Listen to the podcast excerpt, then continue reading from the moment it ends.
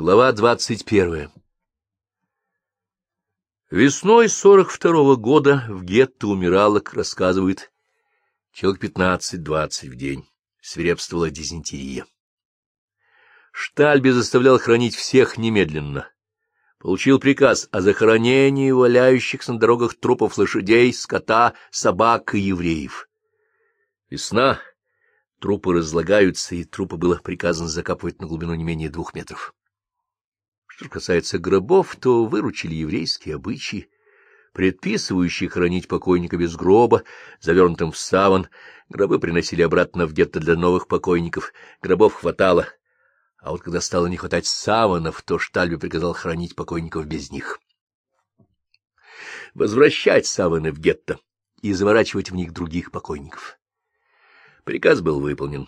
В гетто возвращались и гробы, и саваны.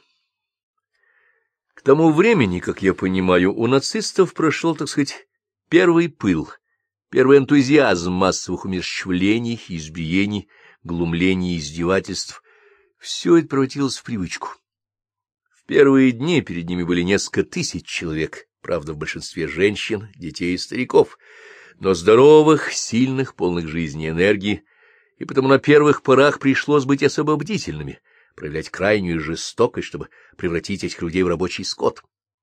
Теперь они видели перед собой не семь, а тысячи три с чем-то доходяг, истощенных, обессиленных, грязных, отупевших, оборванных, обмороженных, искалеченных, едва передвигающихся по земле существ, которых никак не назовешь людьми. Эти существа подыхали в гетто, подыхали в лесу, согбенные до земли, и главное, теперь, после акции, они знали, что их неминуемо ждет смерть. Твердо это знали. Примирились, свыклись с тем, что могут умереть в любую минуту, готовы безропотно умереть. На них не надо даже тратить патрона. Они падают от одного удара плеткой. Цель достигнута, режим соблюдается автоматически, страх вбит крепко и навсегда. Если раньше всех возвращающихся с работы тщательно обыскивали, то теперь обыскивали кое-как, с линцой, с отвращением. Противно прикасаться к этим вшивым, покрытым язвами существам, даже смотреть на них тошно. Особенно сейчас, в апреле, когда томительное весеннее солнце горячит кровь, тянет на травку, к выпивке. Мимо едут вот солдаты с трофеями, с русским барахлом, с железными крестами, а ты тут ковыряйся в дерьме и вони. Можно, конечно, для развлечения заставить их раздеться догола и валяться в грязи или заставить делать гимнастику, скажем, приседания, всем вместе под команду «присесть», «встать», «сесть», «встать» десять раз, двадцать, тридцать, пятьдесят, сто, пока они рухнут мертвые. Или заставить танцевать. Голыми, конечно. После работы, конечно.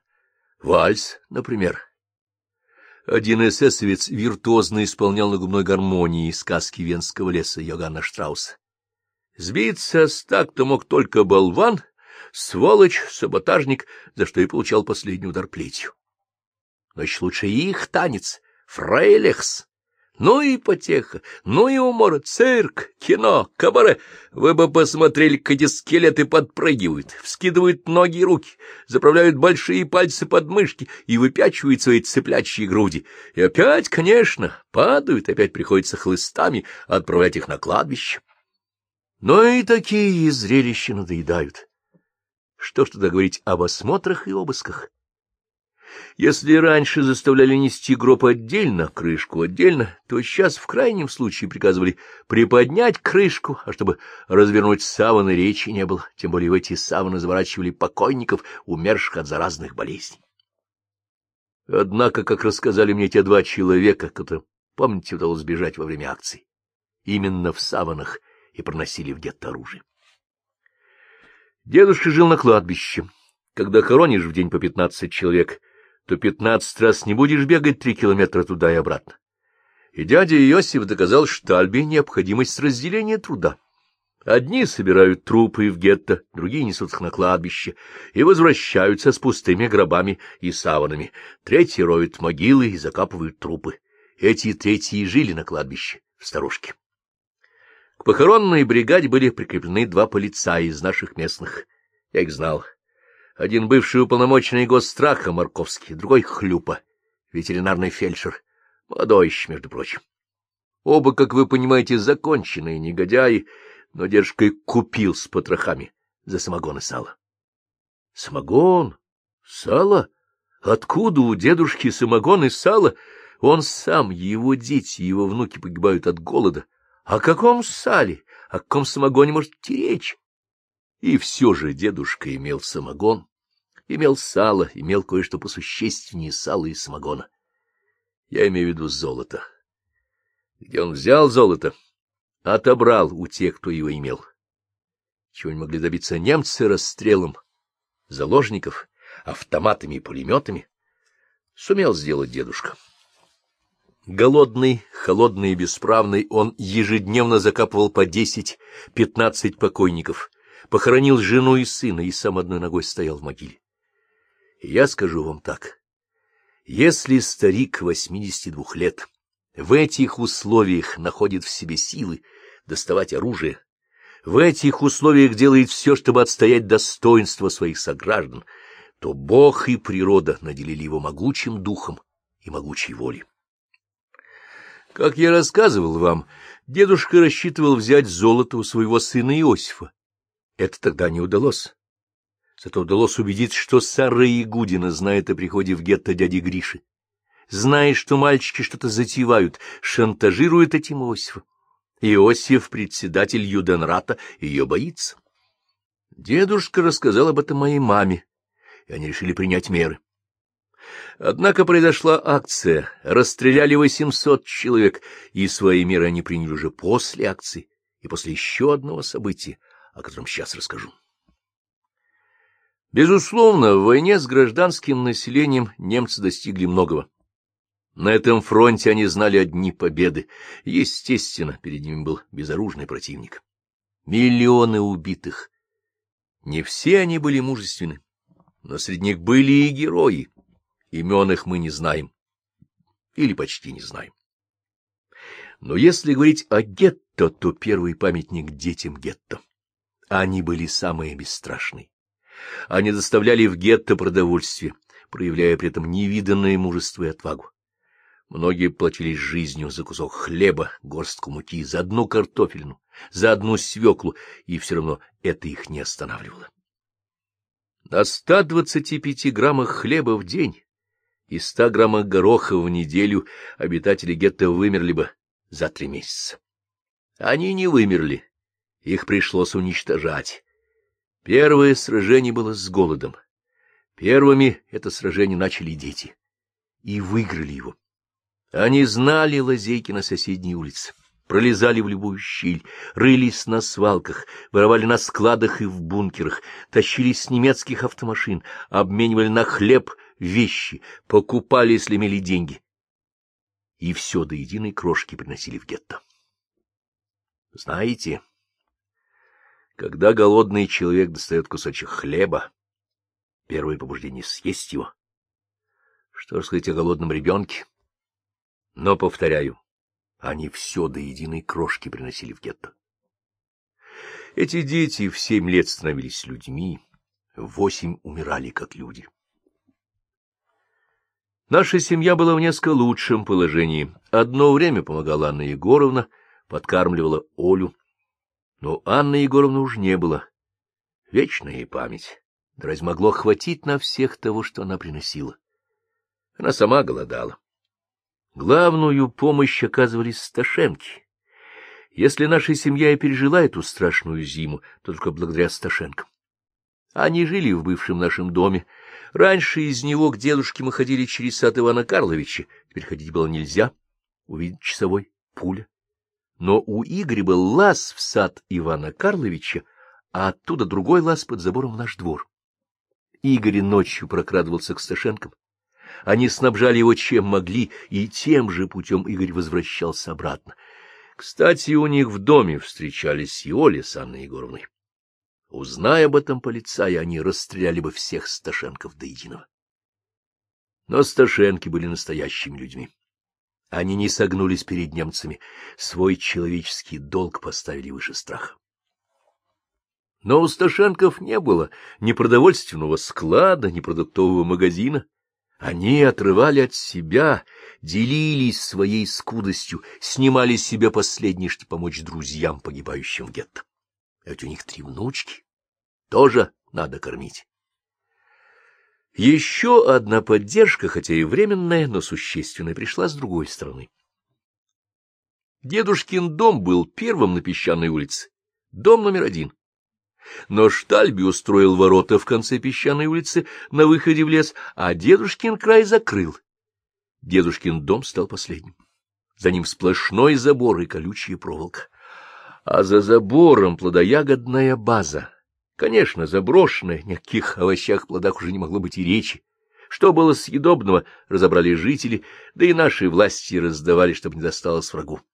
Все остальное сгнило, валялось между пустыми бочками и ящиками. И опять же весна. Командование требует строгих санитарных мероприятий, и Юденрат получил приказ выделить на очистку базы 20 человек во главе с бригадиром, который головой отвечает за сохранность пищевых продуктов.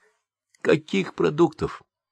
Гнилой капусты, промерзшей картошки, сгнивших яблок. Вот именно. Все это вонючее и сгнившее надо рассортировать, собрать в кучу, и оно будет выдано Юденрату в счет нормы питания. Дядя Иосиф поставил бригадиром зятя Городецкой Исаака. До войны он работал на этой базе заготовителем, разбирался в овощах и фруктах, и хотя все сгнило, протухло и воняло, но, может быть, сумеет что-нибудь извлечь полезного для гетто. На этой базе раньше из клубники изготовляли начинку для конфет. Закладывали клубнику в бочки, заливали каким-то составом. Она превращалась в белую массу, не портилась, в этих бочках ее отправляли в Чернигов на кондитерскую фабрику. И вот в одном из подвалов, под грудой пустых ящиков, Исаак обнаружил несколько закупоренных бочек с начинкой. Может он знал об их существовании. Возможно, сам запрятал. Точно сказать не могу. И как об этом узнали наши мальчики, тоже не знаю. Факт тот, что узнали и решили эти бочки раздобыть. В каждой бочке 80 килограммов начинки. Одна такая бочка могла спасти от голодной смерти несколько десятков людей. И вот из дедушкиных погребов ребята прорыли ход на базу. Добрались до бочек и в бидонах, и в ведрах по ночам переносили конфетную начинку в гетто. Я потом осмотрел этот ход, вернее, его остатки. Он был длиной метров пять, рыли его в темноте, рыли достаточно широким, чтобы проносить ведро, крепили, чтобы не обвалилась земля. Можете считать это чудом, но ребята прорыли ход, доставляли начинку. Жители дома варили из нее кисель и продержались на ней почти месяц. Но всему приходит конец. Пришел конец и спасительному киселю. Эсэсовцы что-то пронюхали, и ночью, когда мальчики брали начинку, ворвались на базу. В рейд ребята ходили подвое. Один спускался в подвал, пробирался к бочкам, наполнял бидоны, подавал их наверх второму, потом вылезал из подвала, и с наполненными бидонами они ползли обратно. На этот раз пошел мой брат Саша и внук Кузнецовых Илья. И вот облава. А у ребят было договорено, если попадутся, то ни в коем случае не выдавать подземного хода, умереть, но не выдавать. Если эсэсовцы обнаружат погреба, и то, что в погребах, то расстреляют всех жителей дома. И когда мальчики увидели немцев, они стали уходить не к подземному ходу, хотя достаточно было нырнуть в него, чтобы спастись. Они уходили в дальнюю, противоположную сторону. Уходили, прячась между пустыми ящиками и бочками. Эсэсовцы шли за ними, стреляли и настигли их, когда Саша уже взобрался на забор и помогал вскарабкаться Илье. Илью пристрелили внизу, а Саша так на заборе мертвый повис.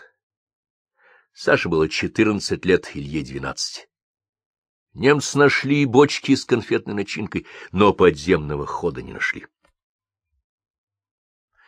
Так погиб мой младший брат Саша, нежный, хрупкий, голубоглазый мальчик. Я напрасно беспокоился за него. Он оказался мужчиной, вечной ему память. вечная память всем погибшим и замученным. Между прочим, во времена конфетной начинки Сара явилась в наш дом и потребовала клубничного киселя. Когда в одном доме пятьдесят человек целый месяц питаются таким киселем, то, конечно, соседи об этом не могут не знать, тем более, когда этим соседям нечего есть. Но даже в этих условиях люди не выхватывали друг у друга кусок изо рта. Каждый ел, что мог достать, обменять, украсть, купить за стенами гетто. Общий котел был у Юденрата, но крошка хлеба, которую, рискуя жизнью, доставал себе человек, это была его крошка. Он мог с кем-то ею поделиться, мог не поделиться. Его дело, его право. А тут к тому же ворованная конфетная начинка. Если всем ее раздавать, то немцы сразу же все откроют. И поэтому жители нашего дома держали это в секрете. Но, как я уже сказал, держать это в секрете в тех условиях было невозможно. Соседи знали, но молчали, не расспрашивали, понимали, что без взаимной солидарности они все пропадут. И только Сара не пожелала быть солидарной. Нарушила тайну нахально, явилась к моей матери и потребовала себе киселя, или того еще варит кисель. Маме было не жалко тарелки киселя, она, между прочим, посылала начинку больным в другие дома, но тут она видела перед собой нахалку, шантажистку, уголовницу. Дай ей палец, отхватит руку, и мама прогнала ее. А ночью Ребят накрыли охранники, и Сашу застрелили, и у мамы появилось твердое убеждение, что и тут без Сары не обошлось. Про первый приход дяди Гриши я рассказывал. Уж тогда дедушка и мама поняли, что Сара донесла об этом в Юденрат. А когда Броня Курос и Моти Городецкий взорвались в подвале, изготовляя самодельную бомбу, Сара спросила мать, — Слушай, Рахиль, отчего умерли Броня и Моти? Я их в то утро видел совсем здоровыми. — Открой пошире глаза, — ответила мать. — Ты не знаешь, как тут умирают люди? Вот он жив, а через час мертвый. — Да, — согласилась Сара, — только ничего не гремит и не взрывается. — Ты слышала? Люди говорят. Люди говорят глупости. Если эти глупости дойдут до Штальбе, то кое-кому не сдобровать пригрозила Сара. Тому, от кого это дойдет, тоже не поздоровится, — предупредила мать. Это предупреждение не подействовало на Сару. Когда после акции в гетто опять пришел дядя Гриша, Сара в тот же вечер явилась в наш дом, рыскала глазами, и хотя дядю Гришу не увидела, он с сыновьями сидел в погребе, но мама спросила, «Где же твой партизан?» «Тебе он нужен?» «Он не мне, он Штальбе нужен». «Ты стала очень нервная, Сара», — сказала мама, — «это нехорошо для твоего здоровья». Я тебе дам успокоительных капель. И достает из кармана бутылочку, такую крошечную бутылочку, граммов на двести, и протягивает царе. Попробуй, хорошо действует. Сара с подозрением смотрит на нее. Сама сначала попробуй. От собственной доли отказываешься, замечает мама и делает глоток. После нее Сара делает глоток, и, представьте, обнаруживает самогон — Настоящий самогон, и высасывает бутылочку до дна, еще долго не может оторваться, донюхивает. Самогон в гетто, где за спиртное положен расстрел. Черт с ним, с расстрелом, все равно расстреляют, а тут самогон. Самогон, такое чудо ей перепало. Получит она его от Штальбе, от Иосифа, от дерьмового Юденрата. Запомни, Сара, — сказала мама, — никаких партизан тут нет, не было и быть не может. Выброси с головы и не повторяй этих глупостей. Сара повеселела от водки. — Ладно, Рахиль, мы с тобой поладим, ни о чем не беспокойся. Однако на следующий день, или, может быть, через день Сара является опять и требует еще самогона, и мало того требует махорку. — Махорки у меня нет и не было, — отвечает мама. — я не курящая, и водки тоже нет, все, что было, тебе отдала. — Врешь, — говорит Сара, — я тебя насквозь вижу. Откуда у тебя водка? — Еще с до войны. Опять врешь. Это свежий самогон, меня не проведешь. Где достала? — Этого я тебе не скажу, — отвечает мама. — Впутывать кого-либо не желаю. — Ну что ж, мне не скажешь, Тальбе скажешь. И про самогон, и про брата своего партизана, и что дети твои и племянники в подвале делают. — Чего ты хочешь, Сара? — Водки хочу. — Курить хочу, — отвечает Сара, — чтобы был самогон, чтобы была махра, иначе с тобой будет то же самое, что с твоим сыном. Понимаете? Она сама, гадина, призналась, что приложила руку к убийству Саши Ильи. Навела немцев на овощную базу, поэтому они к ней так милостивы, поэтому ее боится Иосиф. — Слушай меня внимательно, Сара, — сказала мама. — Смерти я не боюсь, мне давно пора на тот свет. Если ты хочешь так со мной разговаривать, то никакого разговора между нами быть не может. Иди к Штальбе, может, он поднесет тебе рюмку. От меня таким образом ты ничего не добьешься. Отваливай. — Ладно, — примирительно сказала Сара. — Ладно, Рахиль, не заводись, давай как человек с человеком. Достань мне вина и курева. Курева достать не могу. Хрен с ним, вина достань. — За спасибо водку не дают. Что надо? — Не знаешь, что нужно в деревню? Чулки, туфли, кофточки. — Кофточка будет, — объявила Сара, видно, сообразив, с кого она эту кофточку снимет. — Пронести сюда я не берусь, поймает охрана. — Расстреляют, — сказала мама. — Придешь завтра ночью на кладбище к моему отцу. Принесешь кофточку и получишь свое. Следующей ночью Сара пришла на кладбище, где ее ждал дедушка и шесть стариков из его похоронной бригады. Полицаев не было, ушли ночевать в город, они всегда уходили спать в город.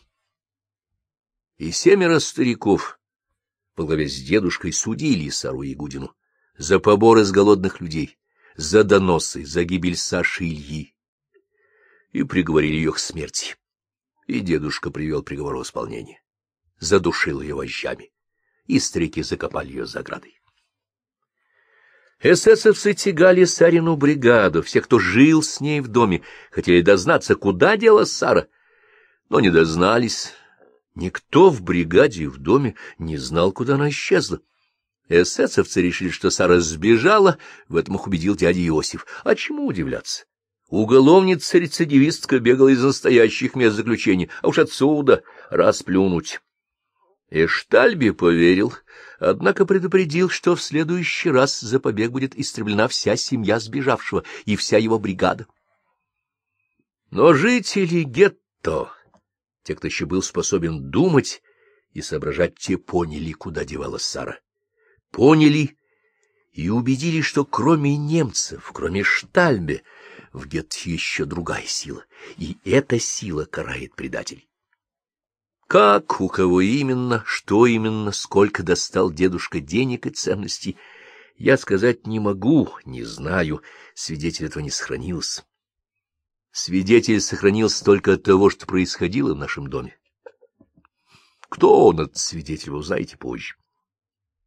Что происходило в других домах, мне неизвестно, и как взял дедушка золото у своего сына Иосифа, мне тоже неизвестно. По одной версии дедушка пришел к Иосифу и сказал, — Твоя помощница Сара ушла в лес. Я ей показал туда дорогу. Могу показать тебе. Иосиф испугался и отдал дедушке свое золото. По другой версии, на мой взгляд, более достоверной, Иосиф вовсе не испугался, отказался наотрез. Золото у него выкрала его дочь Рая по приказу моей матери и передала дедушке. Что и как собрал еще дедушка Гетто, не знаю. Это были не бог весь какие драгоценности, не бриллианты из английской короны, не золотые чаши из алмазного фонда. Обручальные кольца, сережки, брошки, запонки, столовое серебро, золотые коронки, золотые царские десятки. И все это не ящиками, не сундуками, наскребли кое-что после того, как все отобрали немцы, а что не отобрали, выменили на продукты. И все же кое-что дедушка собрал и сумел выменить на оружие. У кого и через кого дедушка доставал оружие, сказать не могу, это ушло с дедушкой в могилу. Во всяком случае, менялось сложным путем через дедушкиного доверенного человека, жившего в деревне Петровка в семи километрах от кладбища. Я, конечно, не могу это утверждать определенно, Но, думаю, даже уверен, что это имеет какое-то отношение к побочному сыну дедушки. Возможно, он и был доверенным лицом. Ведь не случайно же он из Петровки. Но поскольку это не доказано, будем называть его просто дедушкиным доверенным лицом. Этот человек покупал оружие в городе, какой-то немецкий солдат не устоял перед золотом. Золота было немного, и оружия было немного. Самые ценные четыре немецких автомата, шмайсеры, очень хорошие автоматы, легкие, вместо нашего диска, рожок на 32 патрона, потом несколько винтовок, пистолетов, гранаты, колотушки. Мало для войны с Гитлером, и все равно они сыграли решающую роль. На них ребята выучились обращению с оружием, ведь они совершенно не знали, как его применять. Пулю в обойму, а потом... Что это за цифры? Сто метров, двести, триста. Это что? Ствольная коробка. А это... Ах, крышка ствольной коробки. А если оружие дало осечку? Как бросать гранат, чтобы самому не попасть под осколки? И в третий, и в четвертый раз приходил дядя Гриша, показывал, учил своих сыновей Веню и Эдика, мою сестру Дину, а уж они учили других. Сопротивление начинается с того дня, когда человек берет в руки оружие. Первое оружие дал дедушка. Немного дал, но без него люди были бессильны, тогда, когда в их руки попало много оружия. Полицаи, конечно, догадывались, что дедушка производит на кладбище обменные операции. Самогон, сало, хлеб не из гетто приносит. В гетто кошек и собак давно поели. Выпивку и закуску ему сюда приносит ночью, покупает или меняет, значит, есть деньги, есть барахло. У них и в мыслях не было, что старик приобретает оружие. Жратву заготовляет, сволочь, и много жратвы, раз им столько отваливает. Весь день они стерегут этих иудейских кляч. Может быть, они барахло в гробах проносят за место покойников? Нет, покойников вынимают, снимают с сауны, опускают в яму, бормочут по-своему и засыпают землей. Покойники голые, таков приказ комендатуры. И все же не с воздуха все это, не манна небесная. Хоть и алкаши, и негодяи, но считать умели. Марковский страховой агент, Хлюпа ветеринарный фельдшер. Образованные. Раскинули мозгами, сообразили, есть такой хабар старикам выставляет, сколько же отправляет своим жидам, сколько за это платит и чем платит. Этого следовало ожидать. Знаете, сколько веревочки не виться. И упрекать в чем-либо дедушку нельзя. Он нигде не допустил промашки, но условия были сильнее его. Может быть, он и почувствовал что-то в полицаях, он кожей чувствовал людей, но и полицаи были не дураки, продувные бести, обманули дедушку, провели. Вечером, как обычно, они ушли якобы в город, но недалеко ушли. Притаились, выждали, когда ночью дедушка вышел из сторожки и направился в лес. Полицаи за ним. Но дедушка что-то почувствовал, может быть, услышал шаги, хруст веток, остановился, прислушался — и полицаи остановились, затаились. Дедушка постоял, снова пошел, но теперь, видно, уж понял, что за ним следят, повернулся и двинулся обратно. Полицаи преградили ему путь. Что там произошло в действительности? Сказать не могу, до меня дошло описание этой сцены, но соответствует оно истине я не знаю. Полицаи обыскали дедушку, но ничего не нашли. Отметим этот факт. Дедушка шел за оружием, но платы с собой не нес, все было уплачено раньше. Собранные золото, драгоценности, деньги — все это дедушка сразу и сполна отдал своему доверенному человеку и правильно сделал. Где он мог все это прятать? Как частями уносить из гетто? Чем дольше прячешь, тем чаще уносишь, тем скорее попадешься. Дедушка все отдал доверенному человеку в Петровке. В деревне ты был в безопасности во всяком случае, в гораздо большей безопасности, чем гетто. Но как должен был дедушка доверять этому человеку, если отдал в его руки судьбу гетто? И это второй довод в пользу того, что доверенным человеком был сын дедушки. Итак, полицаи ничего не нашли при дедушке и приказали ему идти дальше, туда, куда он шел, то есть привести их к человеку, с которым он должен встретиться. Стали толкать его прикладами, и дедушка пошел по лесной тропинке. За ним пожилой полицай Марковский, бывший агент госстраха, а за Марковским — Хлюпа, ветеринарный фельдшер. Дедушка прошел, сколько ему нужно, и вдруг неожиданно обернулся, выхватил у Марковского винтовку и крикнул на весь лес «Текай, Микола!» и опустил ее на голову Марковского. Тот упал. Хлюп успел взвести винтовку и выстрелил, и дедушка упал. Но прежде чем упал, успел второй раз крикнуть «Текай, Микола!» Хлюпов выстрелил в него, в лежащего, в мертвого, потом поднял Марковского. Тот был еще живой, хотя и с проломленной башкой, и потащил его к кладбищенской сторожке. За плечами у него были обе винтовки, а на руках соратник по полицейской службе. Но понимаете, какое дело? Микола не утек. Это третий довод в пользу того, что он был сыном моего дедушки. У него был дедушкин характер. Он настиг полицаев, застрелил, забрал винтовки, патроны, ножи, снял форму ихнюю, забрал документы и ушел. Понаехали на другой день эсэсовцы, гестаповцы с собаками. Прибыл лично штальбе. Убиты два полицая. Исчез старый еврей Авраам Рахленко. Ушел, конечно, с партизанами но собаки обнаружили дедушкино тело. Дедушка лежал на спине с закрытыми глазами, закинутой прелым весенним листом со сложенными на груди руками. Обратите на это внимание. Значит, Микола вернулся. Копать могил было незачем, и нечем, и некогда. Исчезновение дедушки повлекло бы за собой смерть его семьи.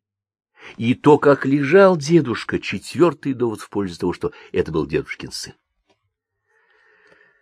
После войны я ездил в Петровку, хотел найти этого человека, фактически моего дядю и его детей, фактически моих двоюродных братьев. Хотел найти женщину, которую в давние свои молодые годы дедушка любил и от которой имел сына. Но вместо деревни я нашел обугленные печные трубы, Деревня была сожжена немцами в сорок третьем году, и жители ее все до единого расстреляны за связь с партизанами. если этот человек был сыном моего дедушки, то он пережил своего отца только на один год. И оба они, отец и сын, были уравнены в своей судьбе.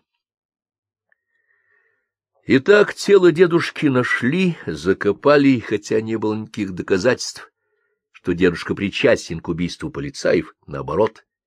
Все говорит за то, что он убит вместе с ними. Несмотря на это, всю похоронную бригаду, четырнадцать человек расстреляли. Среди них были мясник Кусел, Плоткин, кровищ Калешинский.